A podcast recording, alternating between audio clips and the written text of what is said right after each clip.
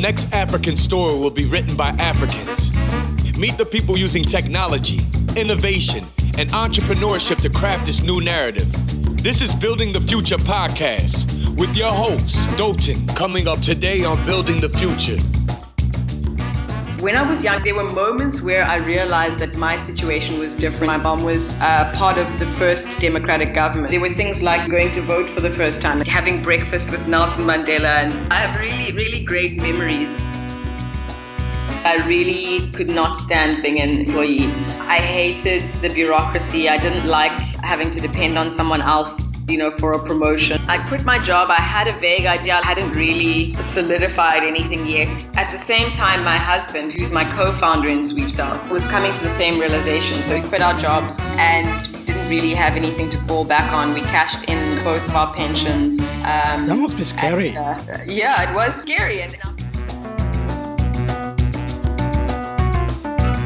This series is in partnership with the British Council in Nigeria. The British Council is the UK's international organization for cultural relations and educational opportunities. All opinions expressed by me and the podcast guests are solely ours and does not reflect the opinion or policies of the British Council. For more information about the British Council, go to britishcouncil.org.ng. Do you have an offer, a product, service, or message that will be ideal for entrepreneurs, investors, or corporate executives across Africa? Building the Future podcast can help you. This podcast has been sponsored by partners who want to reach super targeted audience of investors, entrepreneurs, and people who are in the process of starting their own business. If you or your company is interested in reaching those audience, through this podcast. We would like to chat with you. We have sponsorship slots from three episodes up to one year. Send me an email via hello at thestarter.com. That is H E L L O at T H E S T A R T A dot com and we can take this further. My guest today is Aisha Pandor. She's the co-founder and CEO of Sweep South, an online platform for booking and managing and paying for home cleaning services. Sweep South is the first South African startup to be accepted into 500 Startup Accelerator program in the Silicon Valley. Aisha is somebody I really respect. She is a scientist who completed her PhD in human genetics at the University of Cape Town. She is a recipient of a South African Women in Science Award. In 2016, she was awarded the PriceCheck Female Entrepreneur of the Year. So I look forward to having an interesting conversation with Aisha today. Aisha, welcome to Building the Future. Thank you. It's a, it's a pleasure to be able to chat today and to talk a bit more through some of these things that you mentioned. Awesome. I really want to give a shout out to Catherine Lockoff, who introduced us, and without her, this episode wouldn't have been possible. And we were supposed to meet in Cape Town, but due to some scheduling, you were busy, you were away, and we couldn't meet up, and I was only staying for a short time in Cape Town. But this conversation is happening now, and I'm looking forward to it. Yeah, me too. And hopefully meet in person in future next time you're in Cape Town or, or next time I am where you are. Definitely. So let me start from the beginning. You are a child of the struggle. Your parents were involved in the anti-apartheid struggle. Actually, live some of your early childhood outside South Africa in what you call Exa. Let me know how that affected and impacted your life. Well, let's start from your childhood. How was that living uh, with the parents that were so dedicated to the struggle against apartheid? In many ways, looking back at my childhood, it, it was probably from a child's experience um, as a calm and loving and kind of, you know, typical young, happy childhood as it could be. And I, I, think I need to give my parents a lot of credit for that because there was a lot going on behind the scenes that I would only later discover was happening. Um, but when I think about my childhood, um, some of the things that stand out are, you know, the fact that I had very forward thinking parents, having a daughter, you know, they were from a very early age, you know, telling me that as a girl, you're as good or better than boys at, at whatever it is that you choose to do, you know, and there was no notion of any sort of racial or gender discrimination which was very liberating because my parents encouraged me to really learn as much as I could about the world and about other people and other cultures. But, you know, a little did I know that in the background, you know, my parents were obviously fighting against the apartheid government in South Africa through the ANC. Uh, my father was involved in the armed struggle, so he was actually an MK soldier for the ANC. And so was there he? were a few times, yes, he was. That's yeah. interesting. So, A few times where uh, our lives were actually at risk. wow. So, where were you living at that time? We were living in uh, Botswana, so we moved between different cities in Botswana. My parents were teachers by profession, and they actually met teaching. And so I spent some time with my parents uh, over this last weekend. And, you know, I asked my dad, what actually interested you in mom? You know, what made you approach her? And he said the fact that they were both teachers, but also he was a soldier in the armed struggle. And, and my mom's family history was a very political uh, history from my mother to her father to her grandfather. And so, you know, he already had the sense of the importance of this family and he had a lot of deference for my mom and for her family. And I think initially just wanted to be friends and then obviously he wanted to take it a step further. Yes. And how did that impact you growing up with a dad who is a militant uh, fighting uh, apartheid in South Africa and armed struggle and also educated, a teacher? And so there would have been a lot of element of the intellectual reasoning behind what they're yeah. doing. And I guess there'll be a lot of conversation and very good conversation at home about why you are quite different, why you're not living in South Africa and why your dad is doing what he was doing. How did that affect, impact your shaping of your mindset and your, your value and your approach to life and solving problems? I think, uh, you know, growing up with very well educated parents, there was a lot of debate in our household from an early age. And we debated a lot from a logic and philosophy point of view. And that's been, it's carried through in the way that I've thought as a child and then as a young adult and, you know, later becoming a scientist. I think a lot of that kind of started with this love for debate and questioning and not being afraid to ask difficult questions or to be wrong and want to be corrected through knowledge. And in fact, even as an entrepreneur later on, I think those things kind of carry through as well. But, you know, with my father in particular, he was arrested a few times when we were young, you know, so, and at the time, again, you know, your dad's just working late or he's staying over somewhere or whatever the case is. And later you learn that he'd, you know, he'd been arrested. Um, we had threats to our house numerous times, both in Botswana and when we'd come back to South Africa. And then when we did eventually move back to South Africa, it was pre uh, democratic South Africa. So it was kind of the period in between these negotiations between the liberation struggle and the government at the time. And they were negotiating how this whole handover would happen and trying to negotiate that it would happen in as peaceful a way as, as, as is possible. And during that time, there was still a lot of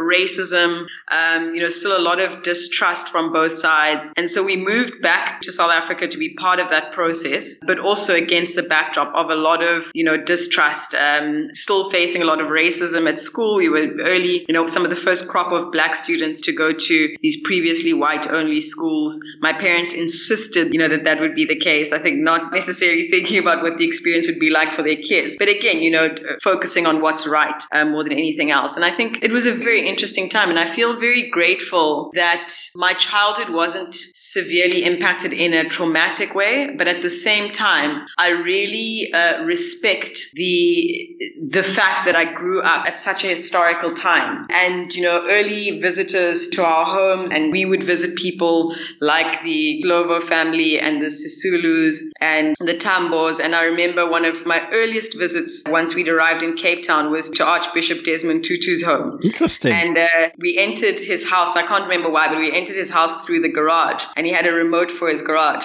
And I, I don't know why. I must have, maybe I hadn't seen something like that before, but I was completely, you know, just fascinated by this thing, you know. But a remote that opens the door. it- that opens a garage door. So, so yeah, really fond memories and having breakfast with Nelson Mandela and ordering uh, stewed fruit for breakfast because he had ordered stewed fruit. And then, you know, being a young child, having to eat kind of stewed fruit and custard, which tasted really awful, but, you know, kind of just swallowing it down because my idol was eating so yeah, I have really, really great memories of these giants of our time and these giants of our history. Yes, and, and giant of history of Africa generally. It was Obama that said during the funeral of Nelson Mandela, the memorial service in Johannesburg, and he said Mandela is a giant of history in the 20th century, and he is rightly so. Let's talk about that. Absolutely. Let's talk about when you were growing up and knowing about the struggle. At what point did you, because there is a thread there, you know, we had this conversation before about what you are doing now as an expression of your childhood, even though it's mm. done in a technology enabled entrepreneurial way. So I want to tease that out. So when you were growing up, at what point did you realize that you are growing up in a different reality from every other South Africans? Um, your parents are in the struggle and you are in exile, and then there's a different expectation of you compared to other people, or you didn't have that reality at all. At what point did you realize that something is different about your parents and what they're doing, and you have this close relationship with the giant of history as we talk about?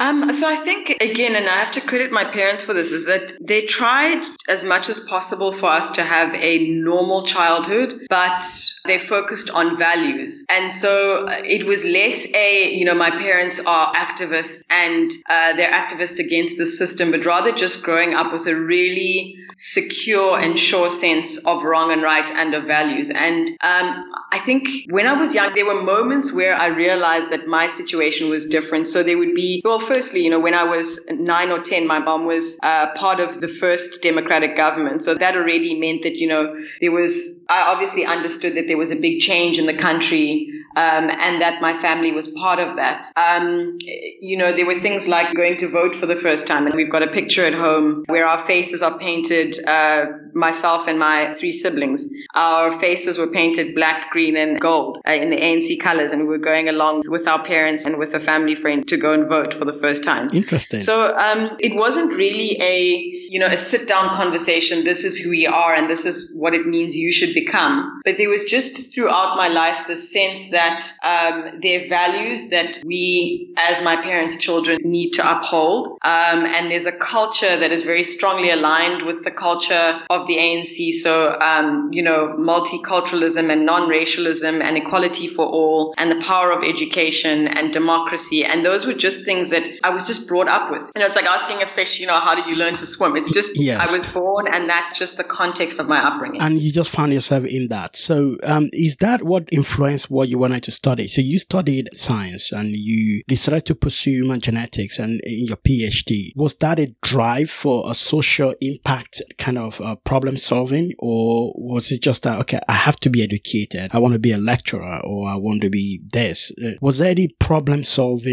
drive that led you to study what you studied and also pursue so, your PhD? Yeah, I mean, you know, certainly there was the sense that whatever I needed to do had to be something impactful. And, you know, and in my parents' eyes, uh, you know, impact meant you had to get a qualification, educational qualification, a tertiary qualification, and then you could do whatever you wanted to, but you had to make sure that you studied. And so um, I actually, for most of my schooling, had thought that I would be a lawyer. I have uh, on on my mother's side there are six uncles and aunts apart from my mother, and four of them are lawyers. Okay. And my grandfather was a lawyer. My great grandfather was a lawyer, and the profession of law in South Africa. So under the apartheid government, one of the few uh, professional qualifications that young black people could obtain was a law degree. And, and, and it's one of the most useful, isn't it? It is exactly, and particularly you know in the struggle. So a lot of these lawyers ended up representing both people who were being tried uh, by the apartheid government, but also just ordinary, you know, black South Africans who were being wronged in whatever way. So I was, you know, convinced that I was going to become a lawyer and it suited my strengths. I was very good at debating and English and, you know, I wasn't actually that good at science. But with, and my father in particular, just really being this person who encouraged questioning and finding out about the world and encouraged reading. And my parents had books about history and science and physics and crime novels and uh, all sorts of things. And so this questioning the world was really what led me to enjoy science and then to later decide that I wanted to study science and, and that although I'd probably be a good lawyer, it wouldn't be as fulfilling as uh, this kind of process of discovery that science takes you on. And was it driven by discovery and question asking, or you were you looking to see how you can use science to solve some of the social problems that you see in South Africa? Well, I think that came later. I mean, I certainly wasn't thinking about social issues at that point. You know, as a 17 year old student, I was just questioning the world and wanting to understand how the world worked and how, as human beings, we fit into that. Um, and so, kind of starting from abstract, you know, concepts about, you know, atoms and physics, and then building all the way up to eventually studying human genetics. And I think once I studied human genetics and I understood that as human beings, we all have this blueprint, but in some human beings, for whatever reason, there are uh, glitches in this blueprint, um, and that previously the thinking was that you're born with that and that's it, and you can maybe take some medication to assist with symptoms, but your destiny in terms of your genetic destiny is set from the moment that you're born. And uh, around the time that I was finishing off my bachelor's degree, I became exposed to gene therapy and this notion that you actually can change your genes and that this blueprint that you're born with doesn't necessarily mean that that is your that's your destiny. That's how you have to carry out your life. That's and, interesting. And that's what really fascinated me. It's fascinating to me as well. I'm hearing that maybe for the first time. I think that you can influence your genetics. You can change it. How does that work? Absolutely, yeah. So I mean, if you think about your genes as this kind of you know this long line of genes that are encoding different proteins that Yeah. do work in your body, Yeah. it's recently been discovered that there are different molecules that you can use to either silence or enhance gene expression, or even actually cut out entire genes or pieces of genes altogether and replace them with functioning copies. In the past uh, 10 years or so, there's this whole field around biotechnology that's being built up around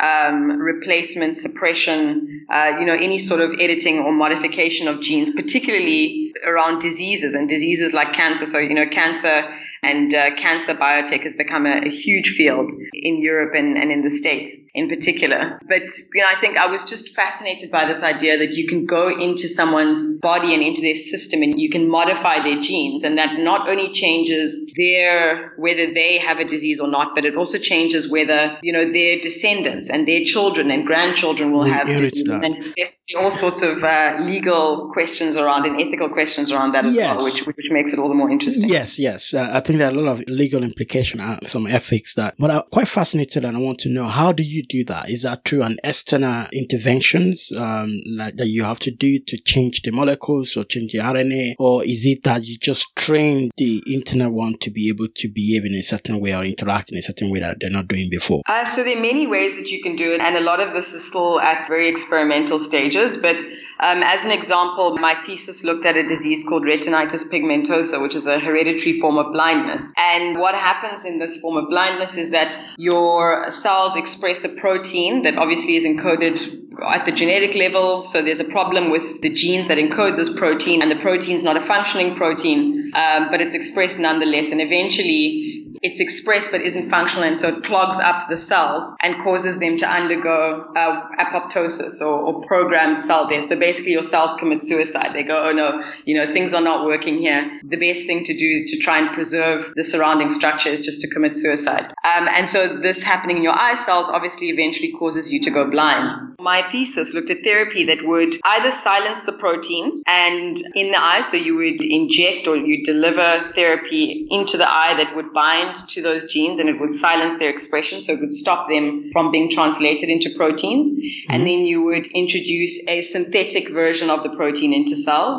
Or there's some cases where, you know, there's another functioning copy of the protein or there's enough kind of low level expression or, or whatever the case is. So you may or may not need to introduce a new protein. But, you know, that's one way and that's that's one of the things that I looked at in my research. But there are many, many other ways. So there's, you know, stem cells that you can introduce that are basically copies of defective cells that you introduce into the body, but they're genetically engineered copies with the right version of the protein. Um, so many, many different things being trialed. And it's a fascinating field. And I think It is. the next kind of wave, um, you know, we're now kind of in the fourth industrial revolution and we're talking about technology and AI. Uh, I think the next wave is really going to be biotech in the sense of modifying ourselves and our environment. So livestock, uh, plants, making sure things produce better, are resistant to diseases, you know, don't become extinct um, under harsh conditions. So yeah, it's a really really, exciting field. Yes, it is really fascinating, actually. And just talking about it, I, am just getting drawn in. I could have another set of questions on that alone. I, I, read last year the book by Harari, Homo sapiens. And one of the theses of the book is that um, we'll be genetically modify ourselves into becoming another kind of species. And there will be other species of Homo sapiens that will come because Homo sapiens was not the first human uh, that came. Yeah. That book was quite fascinating. So looking at that fascinating field that you are in and that interest in that kind of topic and also the fact that is is evolving and there will be loads of things that the loads of implication and application of that um, both for life for business and, and for a lot of things how did you move from that to doing a startup and doing SweepSouth so um, i'm very impatient and i'm very much about and as i've gone through studying and, and gone into a career i'm very much about execution and wanting to do and uh, I think as fascinating as my research was, I, I was frustrated at the prospect of how long it would potentially take to turn that research into something that would be applicable in people. Um, and particularly, you know, being in South Africa and not being in, in San Francisco and not wanting to go and move to San Francisco or New York, where a lot of these things are being turned into trials and, you know, with the prospect of hopefully turning them into actual therapy in the next few years, clinical therapies. So I just, I realized that it was going to take a lot of time and a lot of money to try and develop something like that here. And I also started to think about how many people that would affect. Um, and I started to think about that against the backdrop of what the real issues are that are facing everyday people in South Africa and, and in fact on the continent. And I thought, you know, there are a few thousand people who have genetic diseases and these sorts of diseases that we can address. It will take 10 to 20 years to, to have this as a kind of readily available therapy or, or medication that people can take. I didn't feel like there was enough impact there. And I didn't feel like personally at that time devoting myself, my energy, my career to that would be fulfilling. Okay, so it's about the time and the impact and the delta between that that makes you think yeah. that okay, I would rather spend my time doing something that I can have a huge impact and yeah. can do it quickly for people yeah. that are here right now. So I get that. I think that would rather want to do something that is that long term and work in a research center or and then be able to just contribute to the body of knowledge about that. And they might not see the fulfillment of that in their lifetime. They're just happy to just move the needle. And yeah. people that are satisfied with that. Yeah, I- am with you as well.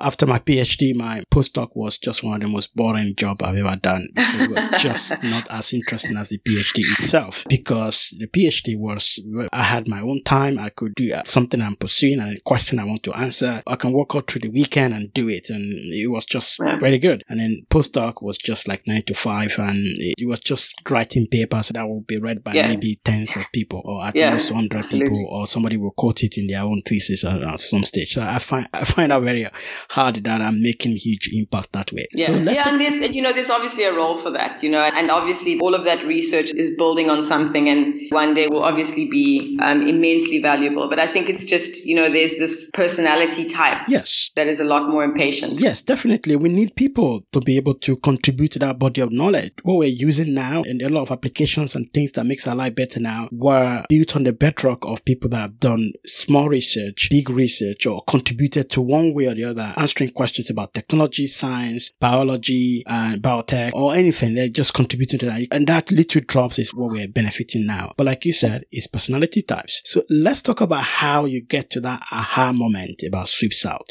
How did you determine yeah. what you want to do next? And how did you come about founding your company? I had decided then to, towards the end of my PhD, I was already, I think at the stage that I was writing my thesis, I decided that, you know, this wasn't for me and I wasn't going to become a researcher. And so I thought about what I wanted to do in the context of this question about impact and reach. And, and I thought that business was a good place to go because I felt that people are very motivated by the prospect of making or losing money. And so, you know, in business, things tend to move a lot more quickly than they do with research and in academia. And so I decided to pursue business for the next few years. And so during the last year of my PhD, I enrolled in a business course at the same university, but at the university's graduate school of business. I convinced the deans of both faculties, both the health sciences faculty where I was completing my PhD and the business school to let me study the two, uh, finish up my PhD and study this business qualification over a year uh, at the same time. And uh, you know, it took a lot of kind of charming both of them to convince them that I wasn't going to fail either course. Um, and uh, and then ended up finishing a business qualification and really, really enjoyed business administration, which was what I was studying at the time. And you know, particularly learning about strategy and operations and what it takes to run a business and financial management and looking at everything through the lens of management accounts. Um, and so I was convinced that business was where I wanted to go. And then I next went on to work as a management consultant for two years. Again, just trying to get some business experience and immerse myself in a business environment. And what's great about management consulting is that you're going into a client's environment and very quickly having to get to grips with their business operating model and then having to also very quickly get to a point where you can advise them on issues that they're having within their business. And you have to be credible um, in your recommendations to people who've worked in that industry, you know, for decades. Uh, you're often talking to C-suite level about, you know, how to make your business better, and you're doing it as someone who's coming in with very little industry-specific experience. So that was fantastic kind of entry into into business and you know, I want to say crash course, but I feel like it was so much more than that. But kind of yeah. this, this really good uh, um, exposure to the business world. You, you were and, thrown and into the deep end. Years. Absolutely thrown into the deep end. Yeah.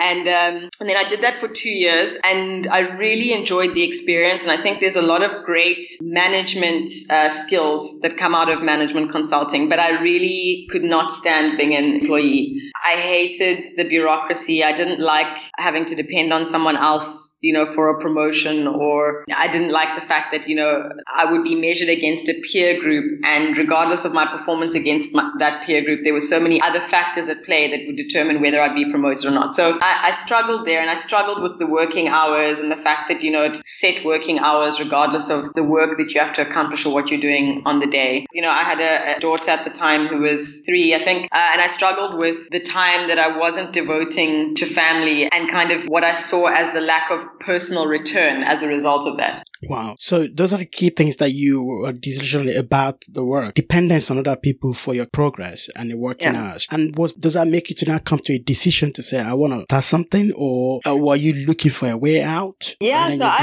I I quit my job. I had a vague idea. I like the idea of marketplaces, but you know I hadn't really solidified anything yet. At the same time, my husband, who's my co-founder in Sweep South, was coming to the same realization. So he's technical. He's an engineer and a, a software engineer. So he's, you know, was also working these big corporate companies, but he really was missing being able to build things. So at the same time, we actually, we quit our jobs and we didn't really have anything to fall back on. We cashed in both of our pensions. Um, that must be scary. And, uh, yeah, it was scary. And our families, you know, obviously weren't very impressed with us, particularly having a child, you know, jumping into something else without really knowing if that was going to work or even having a, a, solid idea that we could tell them about. Most of the um, time, maybe one of the yes. couple will be the one that is jumping and the other one will stay in a regular yeah. job. Uh, but yeah. both of you jumped at the same time. Yeah, we felt like it wouldn't be fair, you know, for one to have to sacrifice their happiness for the other person. And I think both had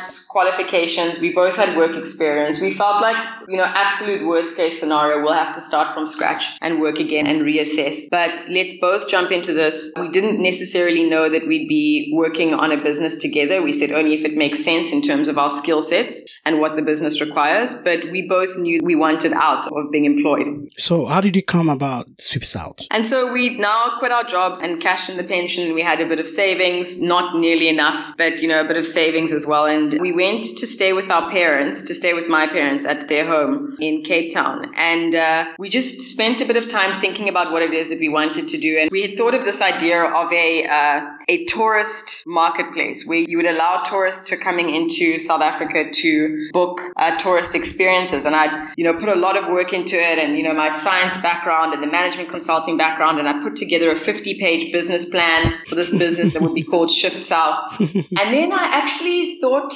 uh, a few weeks into it, I actually, like, I, I don't travel that much and I haven't traveled that much. I mean, I enjoy traveling, but, but I don't particularly enjoy going on these hectic travel experiences. So is this the right thing to do? And, and, and had a chat with my husband and co co-founder. We said, okay, you know, this doesn't quite feel right. But we'd registered Shift South as a company and we thought, you know, let's shelve it and let's think about something else. And then we were looking for someone to help us with home cleaning at my parents' home. The lady who does cleaning there and who helps with housework and kind of home management was going to be going on holiday. It was the December holidays at the end of the year. And uh, she was going to be spending time with her family and so going on leave. We needed someone to help to kind of to step in for her because we also had family coming over to stay at the house and you know there was going to be a lot of activity and we went through this really long and inconvenient search trying to find someone to replace her temporarily. You know, at the time there were still these newspaper classifieds that we were, you know, looking through and you'd phone someone who were advertising their services and, you know, they'd say, no, well, I actually found work, you know, a week or two ago and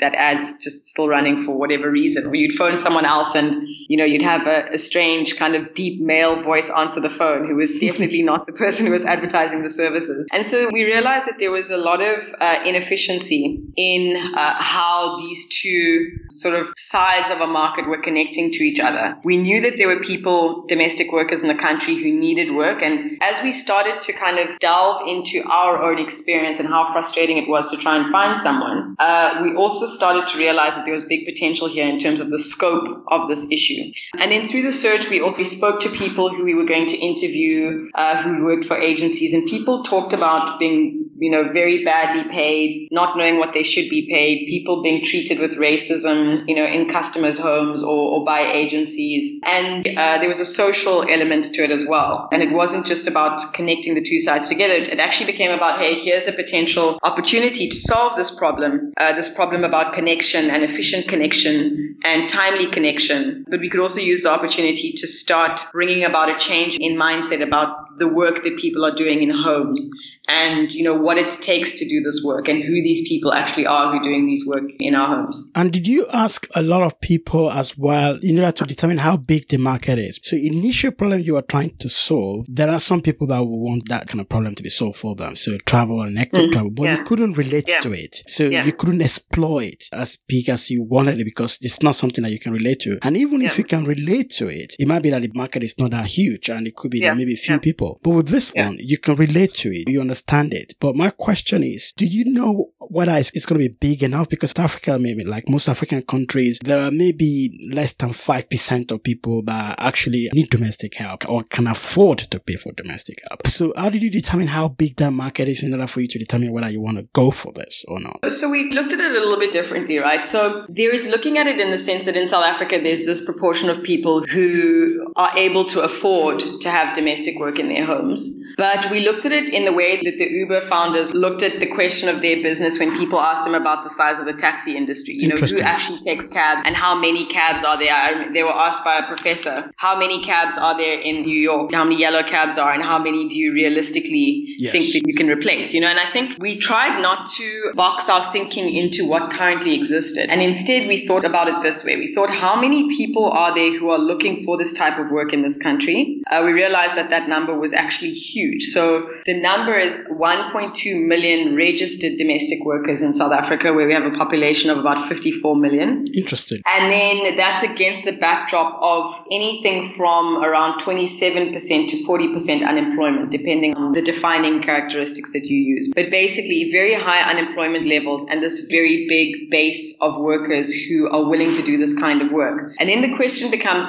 how do you make it affordable for people to hire them in their homes? And how do you make it accessible so that that number, whether it's 5% or 10% or 20%, but so that you can increase that number and you can potentially increase the size of the market from a customer side through technology. That's interesting. That's a good way to look at it because then you are looking at an expanding market rather than an existing market. And you were trying to then develop and adapt the product in a way that we attract more people that wouldn't have used that service before, either because yeah. of inefficiency or affordability or accessibility. And you're making the product to be able to fulfill that, to make it efficient, to make it affordable, and to make it accessible. And that way you can see that the market can enlarge more than what was originally there before. Yeah, 100%. I think it's vitally important to also be very aware of what's happening at the macro level. So we knew that, you know, we're using technology to connect these two sides together. In terms of technology and connectivity and mobile penetration and data costs, all of those things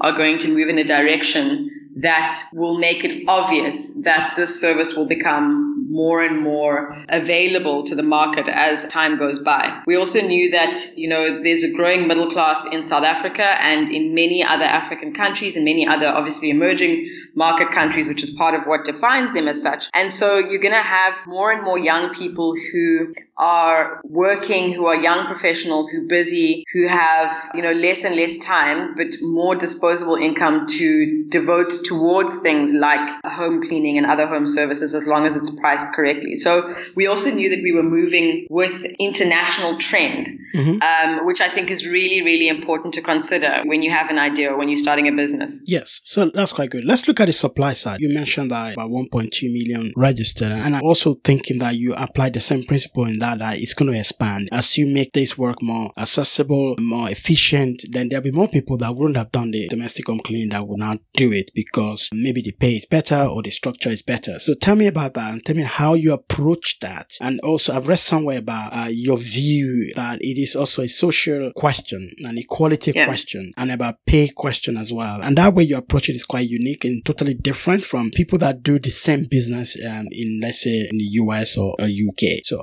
yeah. let me know how you approach it from your own angle. Yeah. So, I mean, I, I think it's important to say that my personal view is that I don't actually want there to be, you know, more than a million or more than that proportion of domestic workers in, in South Africa. I mean, I think that's an abnormally huge proportion okay. based on the rest of the population. So, and our business doesn't need a million uh, domestic workers um, in order to be successful and to continue growing. So, um, our vision has been to bring on as many as we can from the existing pool. Um, for people who do join our platform, we uh, what we provide and the value that we add is decent wages, um, ensuring that the wages really measure up well, not just against minimum wage, also against uh, you know what are people paying on average in big cities, and then how can we push that up over time through use of tech and through having different customers, so distributing the you know the kind of the daily rate between different people so that it's it's also affordable for customers.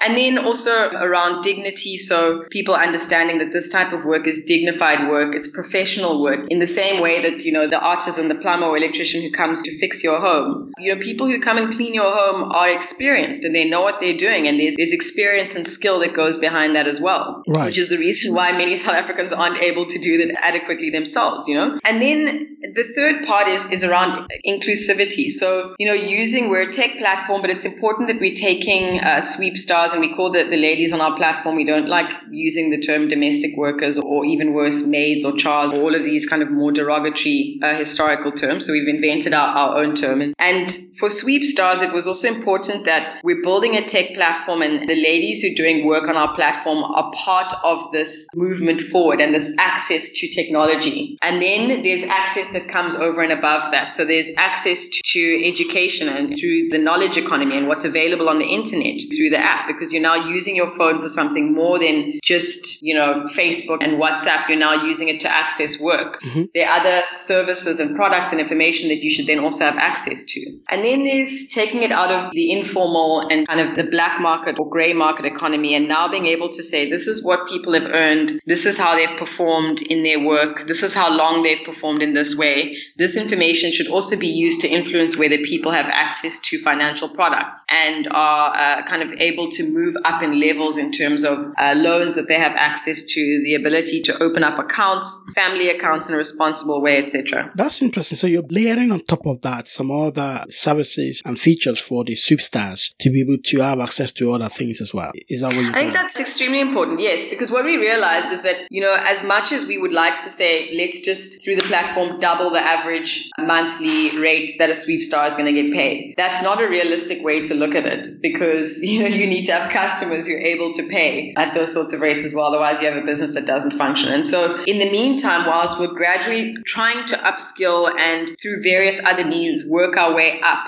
towards a more decent wage. At the same time, let's look at what other value, what additional value we can provide while we're doing that. And so that's kind of where it came out is that we can't just through your per hour rate or, your, or the amount that you get per month, we can't kind of catapult you to where we feel you should be. So let's look at value adds in terms of, you know, digital inclusivity, financial inclusivity, um, allowing people to take part in the knowledge economy through access to workshops, uh, either offline or online. And so we're helping people in that way as well. That's true. That's really good. Now, let me to the next question about your business model. What is the business model like? I assume it's a marketplace model, but can you walk me through the price and the numbers uh, behind it? Yeah, so we're a marketplace model where we take a percentage of the fee that's paid by customers, and that's used to cover everything from the platform and building the platform to our in office team, in office support, and everything else that goes behind running the business. So we charge 38 Rand per hour,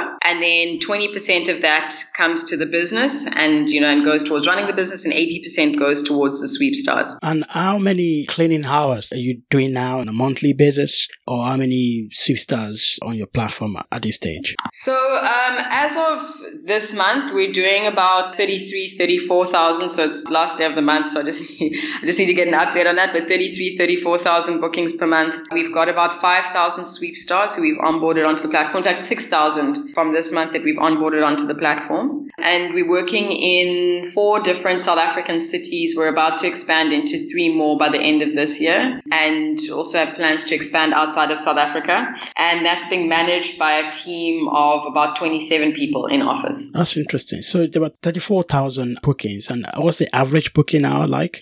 It's interesting because it fluctuates. So it's um, anything from about 6.5 hours to seven plus hours. When we started off, it was around five hours or so, five, five and a half, but it's moved up over time. And I think as our customer base has also changed. Okay, so that's pretty good. So that means you are doing about 34,000 times six hours times 38 Rand per month. That's, yeah, th- that's it, exactly. In yeah. terms of the top line revenue, and you're Revenue, making yeah. 20% Yeah. of that. Are you profitable at the moment? So we're not, and we've not, and that's been a conscious decision. So what we've decided to do is to focus on fueling growth. And I think, you know, the way that Uber has approached their markets is a, a good way, but maybe an extreme way, but to think about how we think about our business. So, you know, it's a winner takes all market, one that has very strong first mover advantage. And so we've really focused on growing the business and on putting any potential profits back into marketing and in trying to grow our customer base, experimenting. So we're the first business of its kind on the continent. So there's a lot of experimentation as well around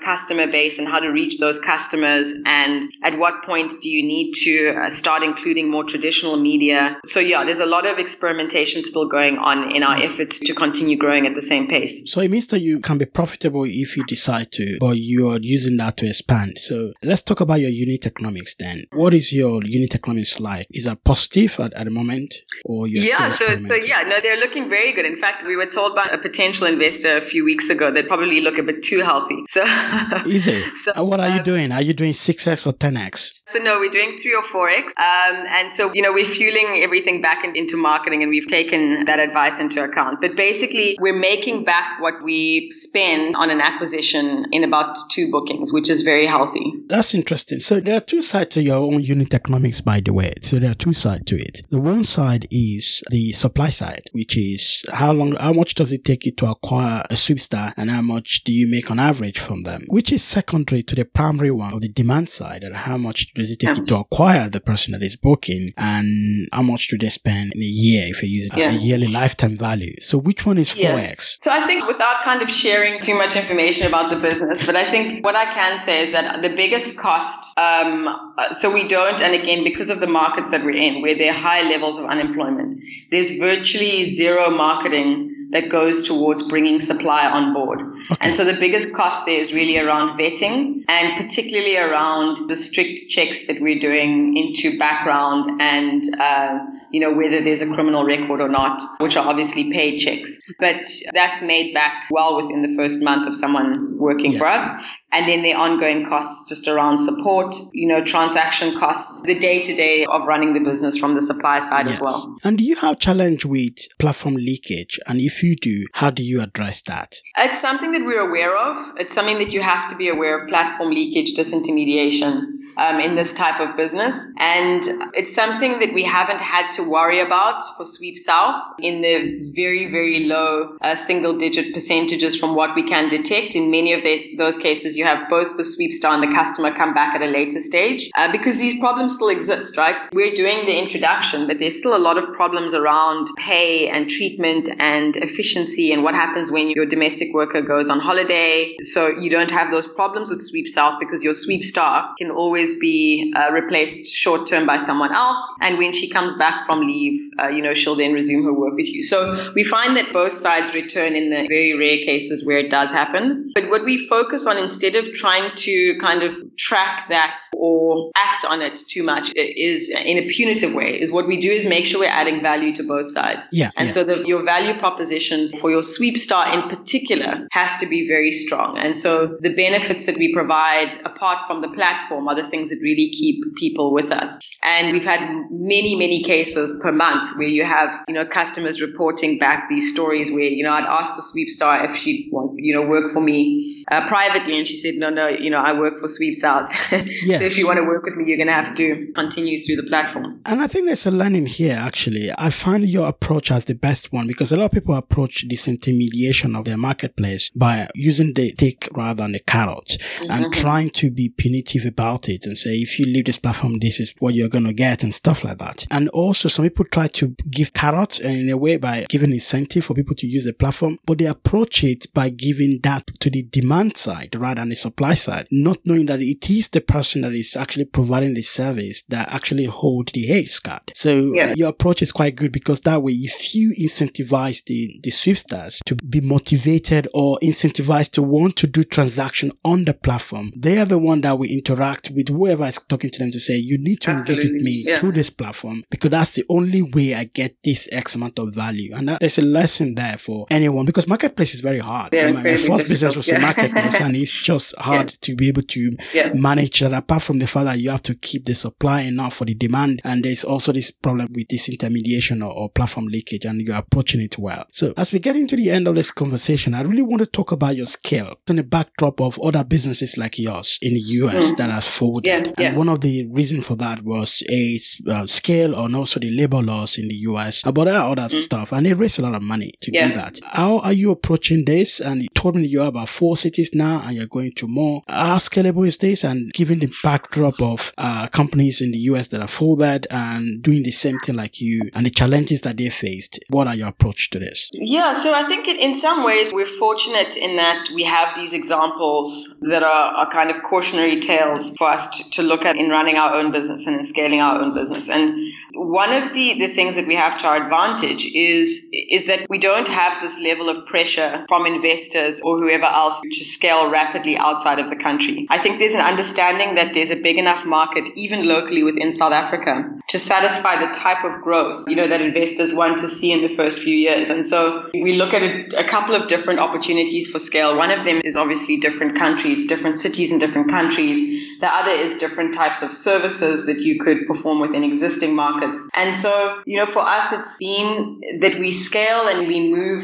out of the country when it feels right and when the time is right in terms of where you've gotten to within your own markets. That's obviously got to be balanced out with uh, looking at the businesses that are or, or, that may come up in the markets you want to go into at the moment. We're very lucky in that there's very little competition on the continent and in many other emerging markets. But, you know, we're obviously monitoring that closely. But we've been focused on perfecting the service, making sure that we have good, solid unit economics, building up the market locally, really trying to understand our playbook so we understand what it takes to launch in a new city and what it will take to launch in a new country. And we've got that, you know, built up into a playbook that, you know, is literally these are the steps that you take, which I think makes it very helpful. But I think just being cautious and not, not being put under undue pressure to expand. I think if you look at what happened overseas, the, there were two big competitors that came out of the US and the one that's still around is the one that actually stayed, you know, in the US and expanded to different US cities and took longer to kind of move outside of the continent. So that's been a, a good lesson for us. So you took the lesson from that that you need to scale at a pace that you can maintain and that you can actually um, work with rather than just scale for scale's sake. And yeah, and once you also really have a good good handle on your on your product. Yes. You know, and a service, you know, as you say, marketplaces are notoriously difficult and when your product is a service and that service is something that's delivered by a complex human being, mm-hmm. it makes it all the more difficult. And so we really wanted to make sure that we also had a very good handle on product and product quality levels and so, how to drive that up. So, what are the key factors that you look for before scaling to a particular city? I assume you're going to look at some factors around affordability, uh, the macroeconomics of that city, and demand on the supply side. But can you walk me through the specifics and criteria that you look for? Or let's say it might even be outside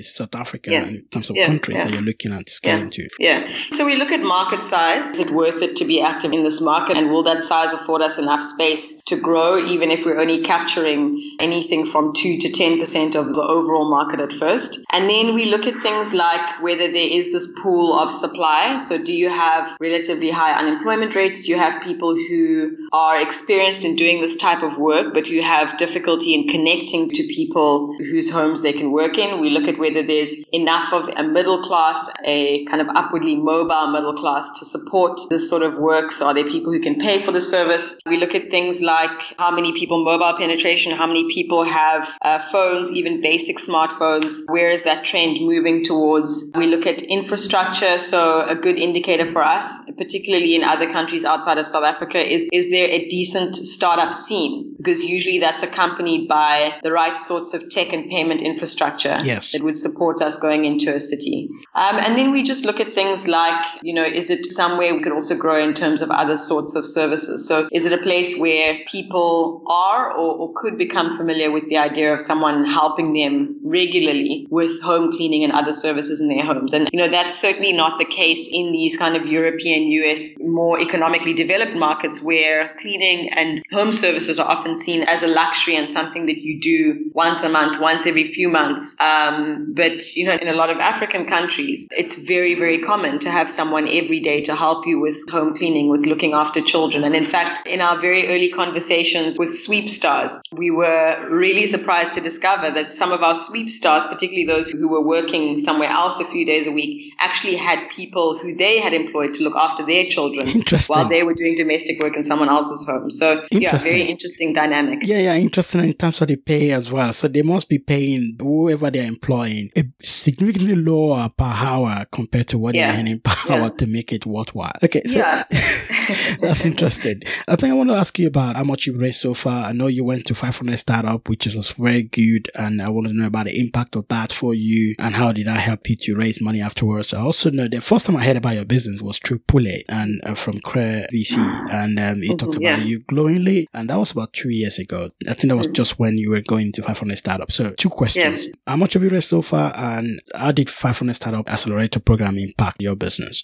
So we don't uh, disclose how much we've raised in total. It's upwards of a million dollars overall over three funding rounds. We had a very, very small kind of angel slash seed round. Pule was one of our, our first investors and um, a real breath of fresh air when it came to his understanding of tech startups in general, but also African tech startups and how they will differ in their growth trajectory from the kind of typical Silicon Valley models. So mm. that, yeah, that was our first round. And then we raised a, an institutional round thereafter along with the 500 startups round. So we spent some time in Silicon Valley, uh, completed the program with 500 startups. They became an investor. And then we had one of the South African bank funds, so FNB's uh, Vumela Fund, which is a both a VC fund but also social impact fund. So they became an investor. And then our third round was with a retail merchandising company who have offices all around the world. Um, really, really, really impressive company called Smollan Group, which was started uh, in South Africa out of Johannesburg and has been family run ever since despite the fact that it's, you know, operating in, I think, 36 different countries around the world. Interesting. And they became our third investor. But uh, along with some others like